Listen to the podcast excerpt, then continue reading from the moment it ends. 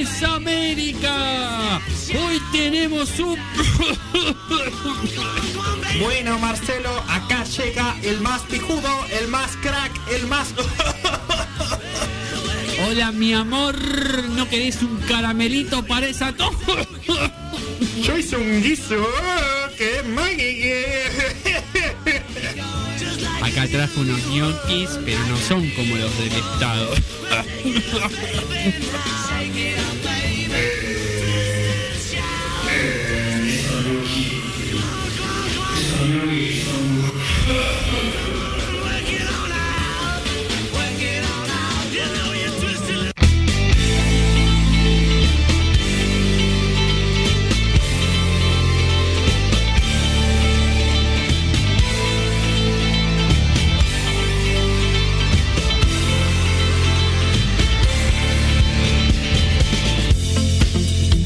Muy pero muy buenas tardes, bienvenidos a Noticias Descafeinadas, 1:08 de la tarde, y estamos acá en Radio Sinfoni 91.3. Matías Hernán Galarraga y Nacho Cacerli. Buenas tardes, ¿qué tal?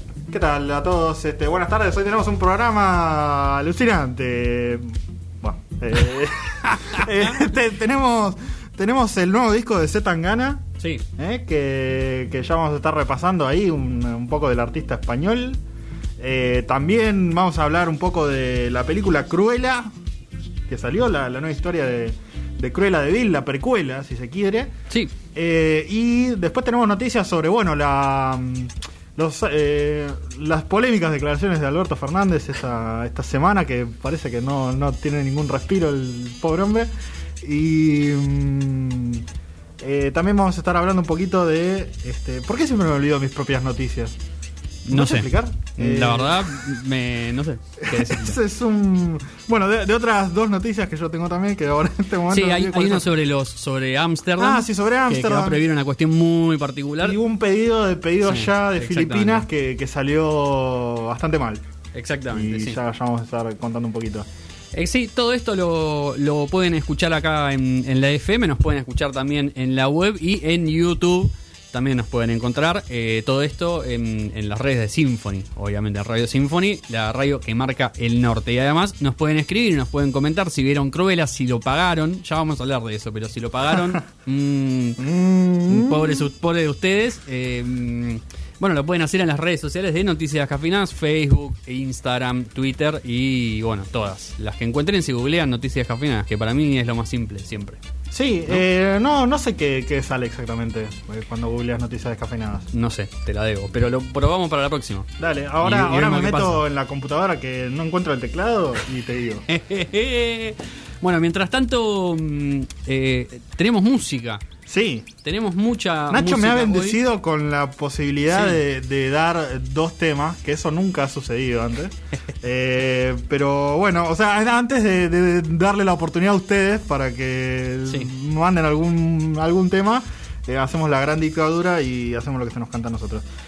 Vamos a pasar un poco de Tears for Fears, una banda de los 80 que estuve repasando, muy muy buena. No sé, a mí me gusta mucho porque es un sonido muy ochentero y yo soy una persona muy ochentera en la vida en general. Famous Last Words, y después vamos con las noticias, si les parece a todos. Creo que sí. Bueno, vamos con las noticias. Los que escuchan este programa son keynesianos, todos pobres y zurdos keynesianos.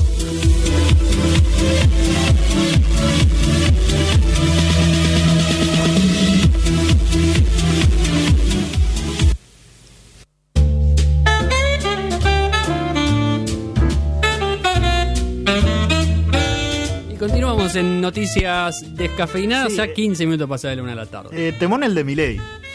Eso lo quiero decir. Mal. Te pone bien arriba, te pone bien arriba como el pelo de Milei. Totalmente, así se entiende cómo está Milei, claro. No cómo se ve. Sí, se la vive todo el día, digamos, con esa música electrónica y otras sustancias, tal vez que no podemos decir. No sabemos. Algunas sustancias raras son las que debe haber en este local de Filipinas, porque... ¿Por qué?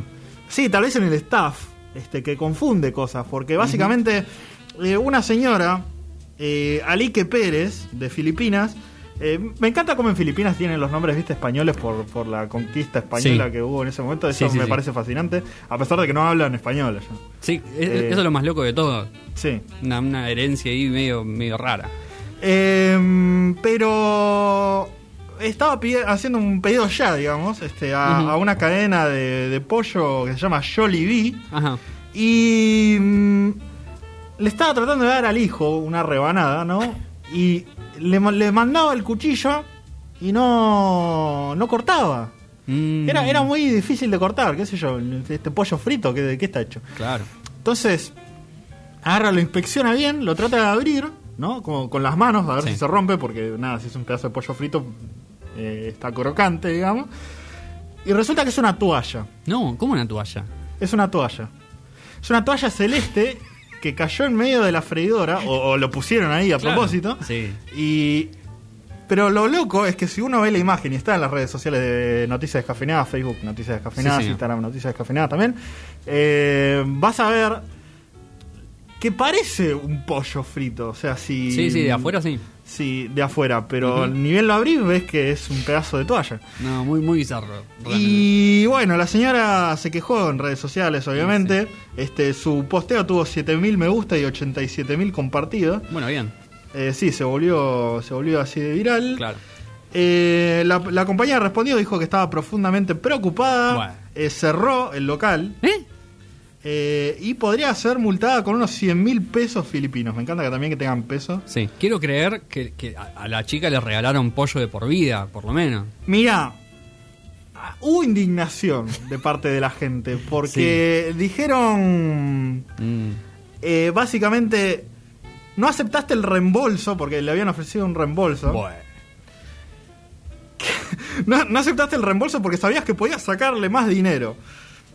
No lo haces por indignación. Ya te conseguiste un abogado y demandas para ver cuánto dinero le puedes sacar. Ah, la trataron re mal. Sí, pobre señora. O sea, recibió un pedazo de toalla frita y no puede siquiera demandar al local. Pésima la marca esta de pollo frito, pésimo. Jollibee. No compren en Jollibee, pésimo, chicos. Sí, no sé si les da el rango desde Filipinas para comprar acá.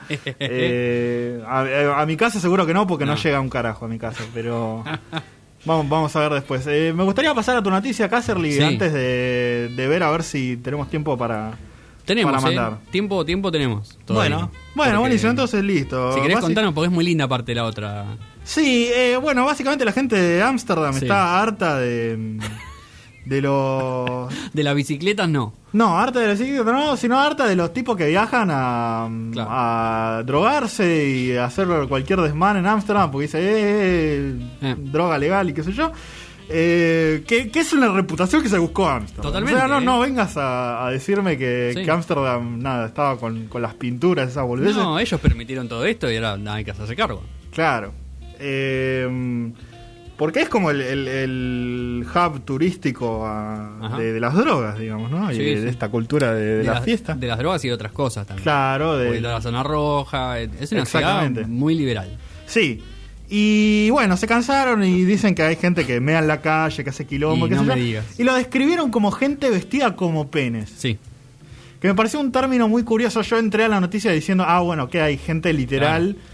Que se está vistiendo como penes a hacer quilombo, yo también me enojaría. Pero no, es un término genérico que están utilizando. Como decirle cabeza de poronga, digamos. Claro, básicamente. Una cosa así. Sí, un poquito enojados están la gente de Holanda. Y también están haciendo una campaña, digamos, para profetizar los comportamientos que ellos desean que tengan, que básicamente no hacer quilombo. Claro. En eso están también la gente de la campaña de cultura de Holanda, y van a tratar de hacer otras cosas como cortes temporales a la venta de alcohol, a los sistemas de sonido y al gas de la risa. Yo no sabía que esto era una cosa que existía, pero evidentemente en Ámsterdam venden gas para que te caes de risa. No lo puedo creer. La verdad, es que ya están para el cachetazo. O sea, no, esto te lo tenés que haber hecho hace mucho tiempo. Bueno, no sé, igual qué sé yo, si se la bancan, Y el tema de la zona roja también, como, me imagino, como crear un centro fuera de la ciudad en donde sea como una especie de shopping de zona roja. La ciudad de la lujuria le van a poner. Claro, sí. La ciudad de la furia. Y como para alejar al público de Ámsterdam, que van ahí directamente a ver, bueno, es famosa todo el tema de las vitrinas ahí con las chicas bailando y eso. Sí, un tema que me sorprende lo poco controversial que es, hoy por hoy, digo, con todas las discusiones que hay en Argentina, en el mundo, con respecto al feminismo, al rol de la mujer y la cosificación y tal. Está ahí, indemne, la zona roja de Ámsterdam, es como una institución ahí, famosa, todo el mundo sabe que está ahí. Bueno, ahora la quieren sacar, no sé si es peor. Bueno, no sé, muchas cosas. Sí, la verdad que conflictuada la gente de Ámsterdam. Sí, muy conflictuada. Bueno, problema de europeos, porque acá tenemos otros tipos de problemas que no son eso precisamente, entre otros que tenemos un presidente que en un año y medio de gestión ya ha tenido una cantidad de frases memorables. Pensamos que íbamos a extrañar a Macri en ese sentido. Totalmente. Sí, me causa gracia porque son tesituras distintas, pero las frases hacen el mismo ruido, digamos. Sí.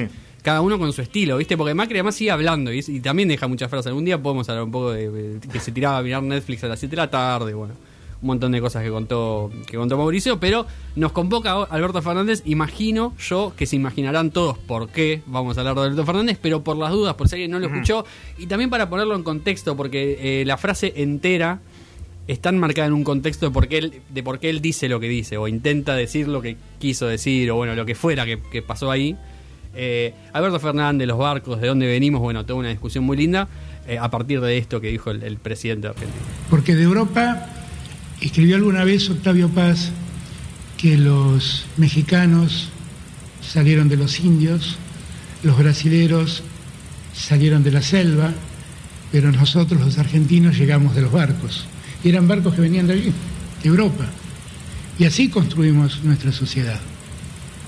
Y Europa ha sido, en todo tiempo, ha estado entre los principales inversores reales, no financieros, inversores para el desarrollo de nuestro país. Básicamente el presidente Alberto Fernández hablándole a Pedro Sánchez, al primer ministro, presidente de España, hablando, bueno, un poco de dónde venimos, para intentar tirarle una caricia, supongo yo. Le dice algo así como, porque él antes de esto dice, yo soy américo-latinista, dice, creo que casi literal, y después dice, yo también soy europeísta, porque creo en Europa y no sé qué. Básicamente lo que le está pidiendo es que pongan plata. Además, ese es todo el punto de la conversación. El tema es que nadie habló de esto. Vos sos mi padre, dame dinero. Claro, como venimos de ahí, qué sé yo. Por ahí se habla con el italiano, le hace el gestito con la mano, ¿viste? Le habla con el tono. A nosotros también nos gusta la napolitana. Claro, Maradona, la pizza, ¿no? Esas cosas. La cuestión es que trajo obviamente muchísimo revuelo la frase, porque lejos de ser pintoresco, obviamente tiene todo un trasfondo histórico y político y cultural de invisibilización de los pueblos originarios. Algo que es llamativo porque el gobierno de Cristina Fernández de Kirchner, con un montón de críticas, porque tampoco quiso tanto, buscó una visibilización más simbólica, ¿no?, de los pueblos originarios. Cambió el 12 de octubre en su momento a día de, no me acuerdo si era de la diversidad o una cuestión así, que también, bueno, día de la diversidad cultural, me parece. Día de la diversidad cultural, ¿no? Claro. Y bueno, este discurso como con poco se contradice con aquel, y al mismo tiempo ratifica algo que fue muy loco, porque esta semana, después de esto Alberto Fernández, que creo que fue el lunes o martes, empezaron a aparecer frases de Macri y Cristina Fernández Kirchner que también decían lo mismo. O sea, esta misma idea de los argentinos venimos de los barcos, que es una idea recontra instalada, por cierto. Sí, es un problema cultural, digamos. Claro, y es un problema cultural porque es algo que está instalado en Buenos Aires, en la ciudad de Buenos Aires, en algunos cordones de la provincia de Buenos Aires, porque en las provincias de la Argentina obviamente esa idea no está instalada. No. Porque no se dio tanto. Se dio, sí, en algunos lugares. En Chaco hay una comunidad europea muy fuerte, creo que en Corrientes también, pero son casos más aislados. En Buenos Aires es donde más penetró esos 4 millones de inmigrantes de los que habla Alberto Fernández, que llegan en el siglo XX, que se quedan todos en Buenos Aires. Supuestamente venían a trabajar el campo, la tierra, y eran todos obreros. Obviamente se quedaron en las ciudades, donde están las fábricas, básicamente. Pero bueno, esto trajo obviamente muchísima polémica. Hay toda una discusión con respecto a si es un furcio, si es malintencionado, o si es simplemente un error de una persona que está muy, muy agotada y que no es el primer furcio que comete públicamente. un poco de todo, me parece, al fin y al cabo. No es... A mí no me parece que sea tanto un furcio, porque es como... Es algo que es como de... discursivo. Claro, o sea, que lo algo... tenía pensado, que se nota que lo tenía, que dijo con esta lo... Claro, es como... Esa cosa, como vos decías, un pensamiento instalado de la inmigración europea fue lo que... entre comillas, colonizó el país y pero nos olvidamos de toda la descendencia originaria de este país, y es como que le estamos diciendo, ah, vos no sos argentino, porque... que pasa a veces eso en... Sí, claro que sí. En la vida, y también es un problema de un discurso que es la centralización de Buenos Aires como el epicentro de los títulos y de del pensamiento, todo, digamos. Todo, es como, ese es el problema también de la centralización, que es como no escuchás otras voces y te quedás como con una sola idea, y puede llegar a ser muy problemático en ciertos momentos. Sí, de hecho, no, o sea, estamos hablando, yo hago más hincapié en esta cuestión del ser argentino y demás, pero la frase también es muy ofensiva para con otros pueblos hermanos. Sí. Que eso también es un trabajo que Argentina ha hecho durante mucho tiempo, de la hermandad latinoamericana y de entender que somos un poco lo mismo. Y en Brasil obviamente se lo tomaron para mal. También hay que decir, es muy gracioso porque yo creo que es un furcio en el sentido de... Él cita a Octavio Paz, que es un poeta mexicano, cuya frase era, los mexicanos descendemos de los aztecas, los peruanos de los incas y los argentinos descienden de los barcos. Cosa que tiene mucho más sentido en la ironía. Primero porque habla de descender, no de venir. Sí. No habla de un linaje, sino que habla de descendencia, entonces el chiste con los barcos se entiende más. Y además hace una referencia un poco más histórica y cultural a pueblos originarios, digamos, los nombra. Y Alberto Fernández lo mezcla con una canción de Litto Nebbia que dice lo que Alberto citó. Entonces ahí... Es que escuchar a Litto Nebbia de ese hombre, por Dios. Sí. De hecho, fue muy gracioso porque durante la semana algunos medios opositores hicieron una investigación de los ingresos de Casa Rosada. Como se hizo con Macri por el tema de los jueces, se quiso hacer lo mismo con Alberto Fernández, y lo que descubrieron fue que Litto Nebbia fue un montón de veces. Ay, no te puedo creer. Litto Nebbia fue un montón de veces. Así que bueno, se nota ahí que hay una... Me lo imagino a Alberto Fernández hablando con Litto Nebbia, juntados ahí cada uno con su mate o tomando un café, no sé qué harán, diciendo, Lito... A las 7 de la tarde. Claro, tengo que hablar con el presidente de España. ¿Qué decís que le puedo comentar? ¿Alguna frase ahí que esté buena? El Lito le ha dicho, yo tengo un tema que decía que los brasileros vienen de la selva. Bueno, la cuestión es que en Brasil se lo tomaron muy mal. Bolsonaro salió... Lo de Bolsonaro igual... Bolsonaro no puede hablar de nada. Claro, no sé si hace falta aclararlo, pero me parece que la hipocresía de Bolsonaro es enorme y que lo está usando, obviamente, políticamente para él, digamos, internamente. Yo entiendo que ofende, igual el brasilero tiene una relación mucho más directa con los pueblos originarios y con sus raíces, digamos, latinoamericanas, que en Buenos Aires, por lo menos, y se lo tomaron mal. Sí, lo de Bolsonaro, bueno. También todo el contexto de América Latina de inmigraciones forzadas. Sí, total. O sea... Es un aspecto doloroso también. Sí, yo lo que temo es que el 12 de octubre de este año Alberto Fernández va a hacer un discurso seguramente pasado de progre, digamos. Lo cual no estaría bueno tampoco, porque de última me parece que lo que está bueno de esto, si podemos rescatar algo, es que que abre un debate y que Alberto Fernández puede hacer una mea culpa, si lo siente realmente, y analizándolo con su equipo, estaría bueno que haga una mea culpa sobre ese y una revisión histórica sobre ese sentir porteño o bonaerense de que descendimos de los barcos, cuando hay un mestizaje clarísimo en Argentina y en toda Latinoamérica, digamos. Además de pedir disculpas a Brasil y a México, porque sobre todo a Brasil, creo, porque de última México, qué sé yo, es una reivindicación a los pueblos originarios. Bueno, dijo indios, pero todo no se puede.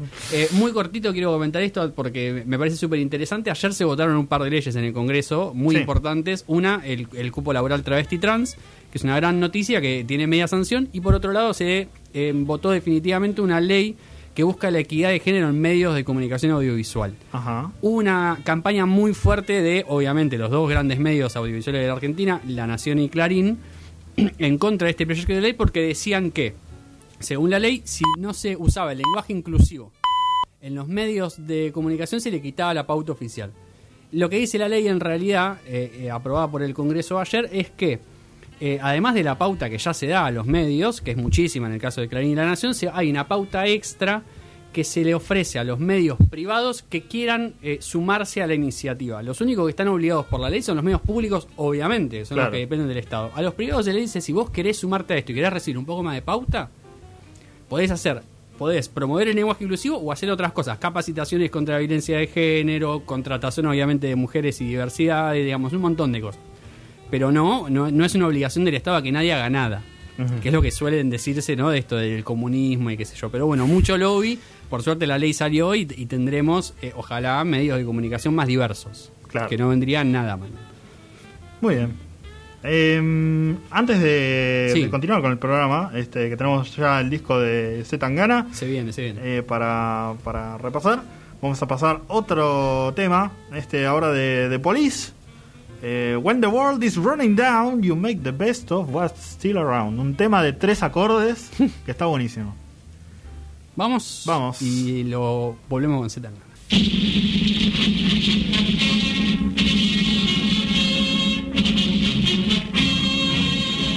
Hay gente que no entiende que el programa no puede estar. ¿Me explico o les hago un croquis?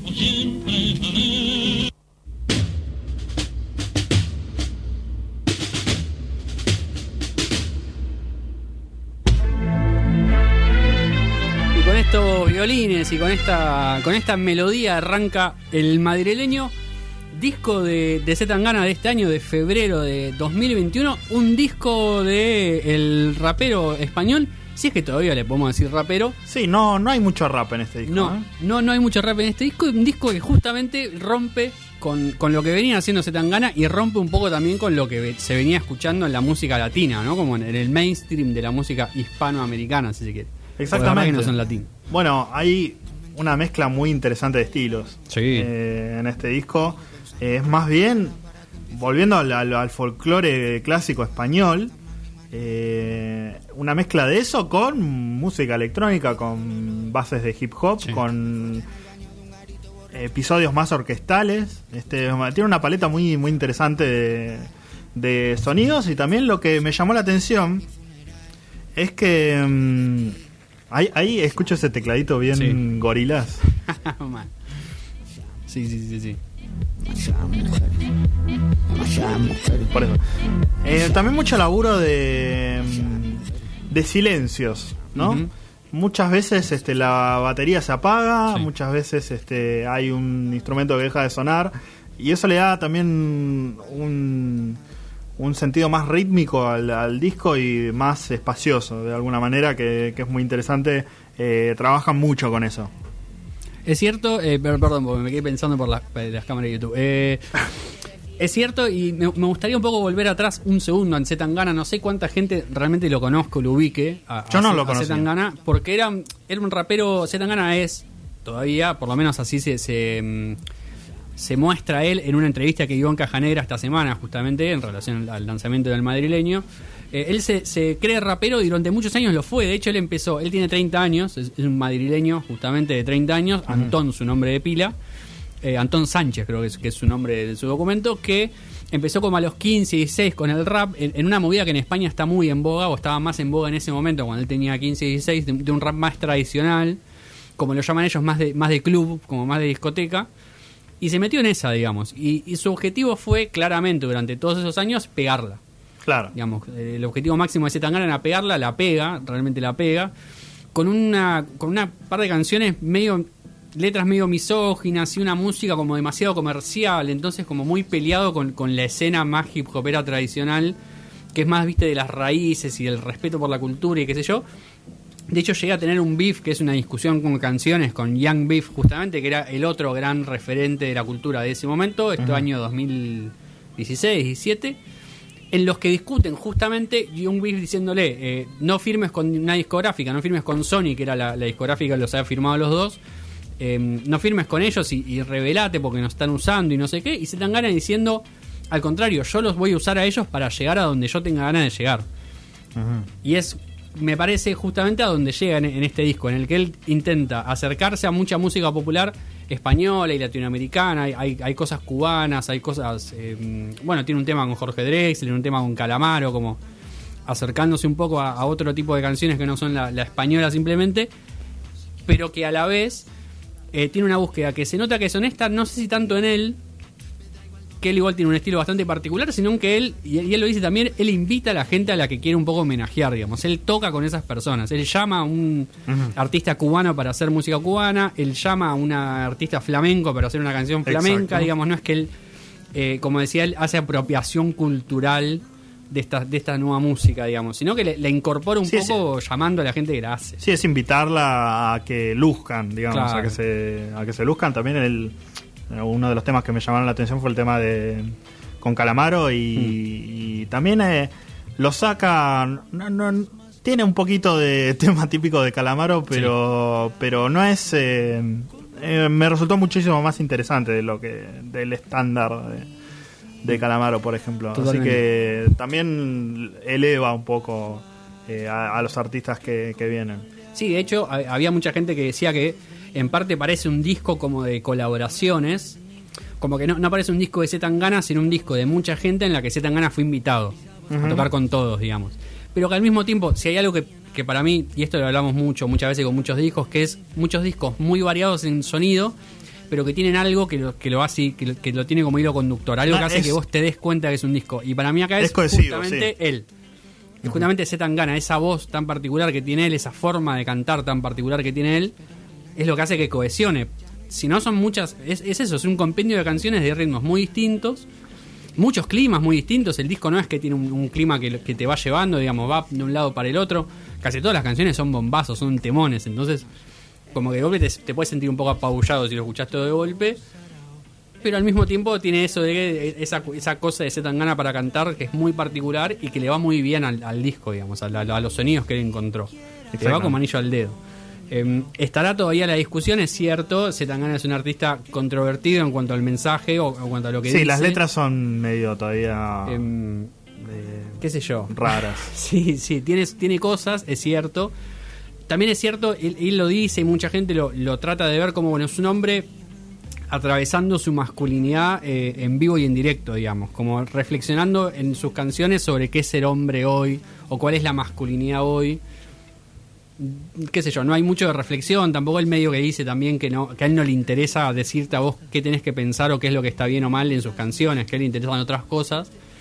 De última lo podemos tomar como una pintura de época, si querés, o, digamos, cómo es un hombre madrileño de 30 años hoy. Y bueno, ahí lo tenés a C. Tangana, digamos, con luces y sombras, obviamente, muchas sombras, claramente, que es algo que también él le gusta mucho mostrar. Bueno, por algo lo llama Calamaro, claro, ¿no? Que también es un personaje ahí como de esa tónica. Pero la verdad que me llamó la atención que la crítica en España no era tan positiva. Yo vi una crítica muy positiva a C. Tangana en redes, digamos, y en la gente que por ahí no lo conocía tanto y lo descubre en este disco. Se nota que él con esto cierra un poco con un momento. De hecho, en la entrevista de Caja Negra, Julio Leiva le pregunta y él medio que dice, yo no sé qué voy a hacer después de esto, como que hice este disco y no sé a dónde disparar ahora, digamos, hacer un disco de rap, si seguir con esto, si no hacer más nada, como... Claro. Ahí, viste, como se nota que es un poco una hora cumbre para él. Sí, un momento a donde llegar, digamos. Sí, y también es interesante porque él políticamente se plantea y dice este disco, él lo que dice es, si me causó gracia porque dice que él hace apropiación cultural de la cultura española, siendo él español. Porque él lo que dice es, no existe, para una persona de 30 años nacida en el mundo de hoy, no existe esto de la música tradicional española. Porque dice, yo iba a bailar reggaetón cuando era chico, como se escucha en los barrios de Madrid el reggaetón, no es que no existe. Entonces, ¿qué es la cultura para un señor de 50 años español que vivió la dictadura y qué sé yo? Y para mí, que no tengo nada que ver con eso, digamos. Como que él va y busca un poco en algunos cantantes más tradicionales españoles, incluso a muchos dicen que muchos millennials descubrieron a muchos cantantes por el disco de C. Tangana, lo cual está bueno también, y me parece que es parte del juego que él hace. De decir, bueno, los chicos que escuchan hip hop también pueden escuchar a José Feliciano, por decirte. Exacto. No sé. Y sí, obvio, qué sé yo, a Kiko Veneno, ¿no? Muchos artistas que, de hecho, a nosotros quizás no nos suenan tanto, pero tienen su relevancia. En el círculo, digamos. Sí. Exacto. En otra movida, también en otro país y demás. Pero bueno, me gustó esta idea de que él hace apropiación cultural en el sentido de él toma parte de la cultura española y la hace suya. Y le cambia el significado original o el significado que le da otra gente. él como que lo ve desde otro lugar. Y en tiempos tan... como están convulsionados en general y en España en particular también, uh-huh. ¿Por qué no? ¿No? Un mensaje de un pibe que estudió filosofía, que si uno lo escucha es súper interesante. La verdad que a mí me llevó una grata sorpresa, digamos, de escucharlo hablar. Porque uno esperaría una persona como un poco más volada, un poco más arrogante, ¿no? Él tiene un ego importante y se le nota, sí, en parte. Pero después es muy interesante los análisis que hace, las cosas que piensa. Hace toda una lectura sobre el disco. Me llamó la atención que él, para reflexionar sobre su disco, cuenta lo que le contaron los invitados. Dice, Kiko Veneno me dijo tal cosa, Jorge Drexler me dijo que ve esto en el disco. Y como que el pibe... aprende de la gente que invita. Total, cuando lo hizo se ve que no terminó de ver lo que estaba haciendo. Y los que fueron cayendo le dijeron, che, se armó esto. No sé si lo estás viendo, pero se armó esto. Cuestión que es un disco cortito, las canciones no duran más de 3 minutos. Para mí es súper pasable, no es nada que te lime la cabeza, ni mucho menos. Alguna canción un poco más arriba que otra. Los invitados todos increíbles. Y la producción impresionante. La verdad que sí, las canciones, lo que han hecho con esas canciones, increíble. Igual el piso este tiene que gustar medio la onda española, porque sí, si no te va a pagar el disco, porque tiene mucho de eso. Totalmente. De hecho, me gustaría cerrar con esto. Es un dato muy lindo. C. Tangana fue pareja de Rosalía en su momento. Rosalía, otra artista que hizo de la hispanidad y de esa cuestión de la cultura del flamenco y demás, un algo en la música, ¿no? Como un sello. En su momento C. Tangana la recontracriticó diciendo que escuchar a Rosalía haciendo esto era como tomar una Coca-Cola, era música procesada, no era real. Como que en realidad ya no le interesaba nada todo eso. Y él lo dijo esto hace creo que 1 o 2 años y claro, salió con esto después. Sí. Como para demostrar que no era solo una bravuconada de querer molestar a Rosalía, sino que realmente él creía que había algo más ahí, que había más identidad para darle, digamos, a la música y demás. Así que me causó gracia el dato. Nada. Además, como fueron pareja, evidentemente hay una pinga y algo, sí, algo debe haber. De todas maneras, 2 de los artistas más populares de España sin duda hoy, Rosalía y C. Tangana. C. Tangana por cosas como todas estas que les contamos acá. El madrileño lo encuentran en todas las plataformas, obviamente, YouTube, Spotify. Miren los videos que son muy buenos. Y si les gusta, miren el Tiny Desk. La semana pasada, cuando yo dije que era gracioso verlo con mucha gente, no es más de la manera tradicional por el tema de la pandemia, no se hace más en la biblioteca esa, claro, famosa. Se hace llama at home, en casa, digamos. Pero C. Tangana se armó todo un set con sus músicos, con familiares, amigos de ellos, cantando medio a capela por momentos, una onda muy, muy zarpada, muy loca, que también le da otra intención a las canciones cuando uno las escucha ahí, dice, claro, o sea, son canciones, además de todo, que no es poco. Recomendamos todo, escuchen el madrileño si les interesa. En principio les dejamos una canción como para que vean ahí cuánto les toca la oreja. Se llama Ingobernable, es una de las, para mi gusto, mejores canciones del disco. También creo que fue uno de los cortes, uno de los primeros cortes que salió. Tiene sentido que lo sea porque es una gran canción. Escuchamos a C. Tangana haciendo Ingobernable y volvemos para contarte qué pasa con Cruella. ¿Vale esa Luca que te quiere cobrar Disney? Vamos a ver.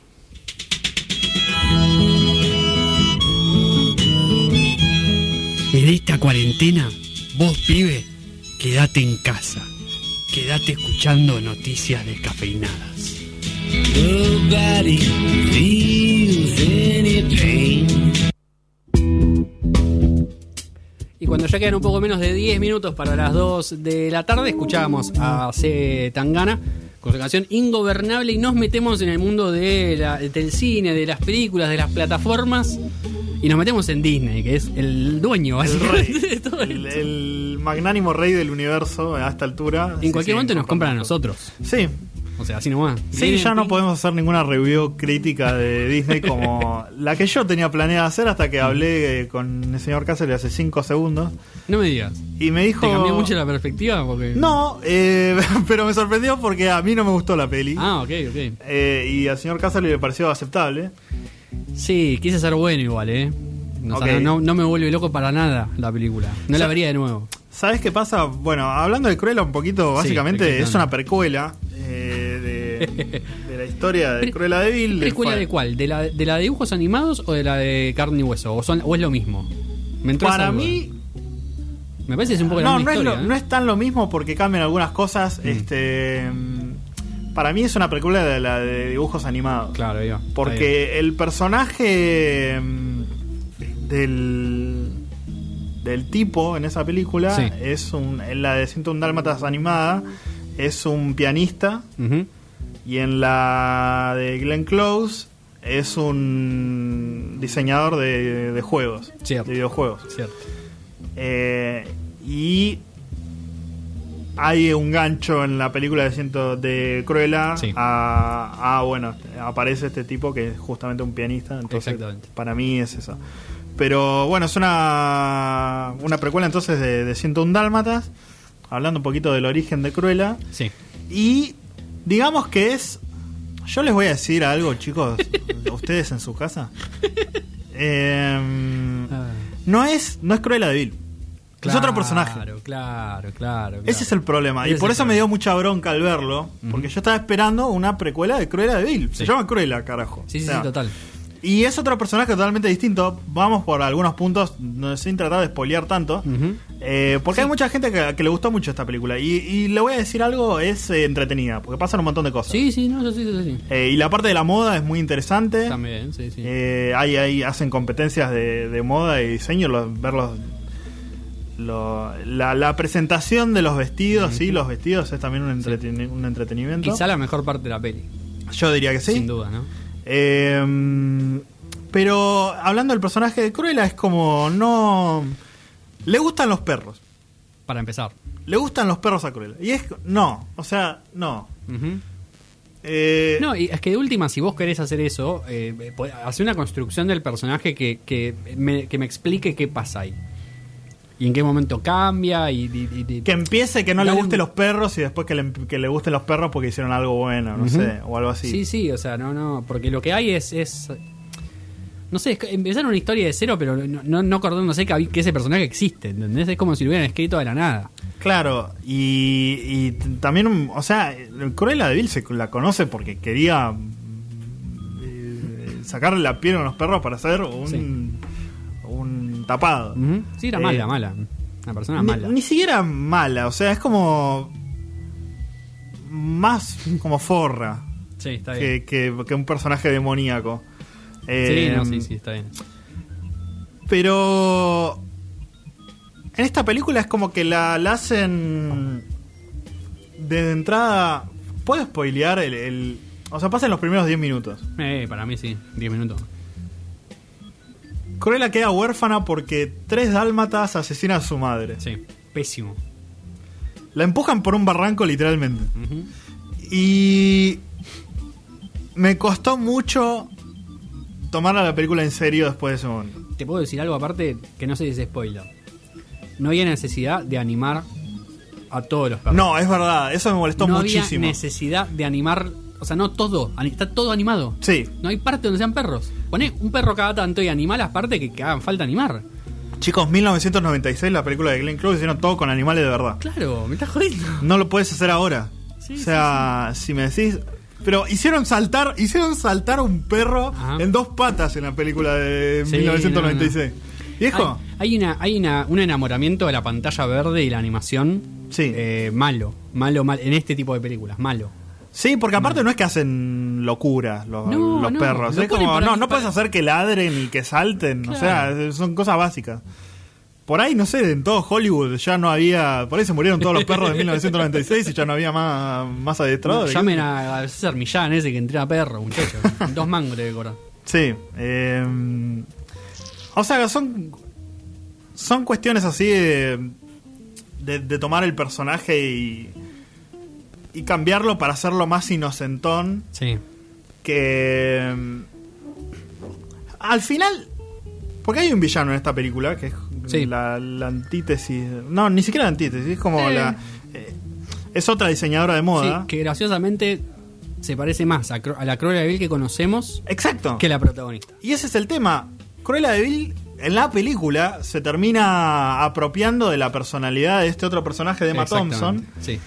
Gran personaje, que sí, la verdad que gran personaje porque es Cruella de Vil ese personaje. Es el personaje justo. Ahora quiero ver la precuela de ella, claro.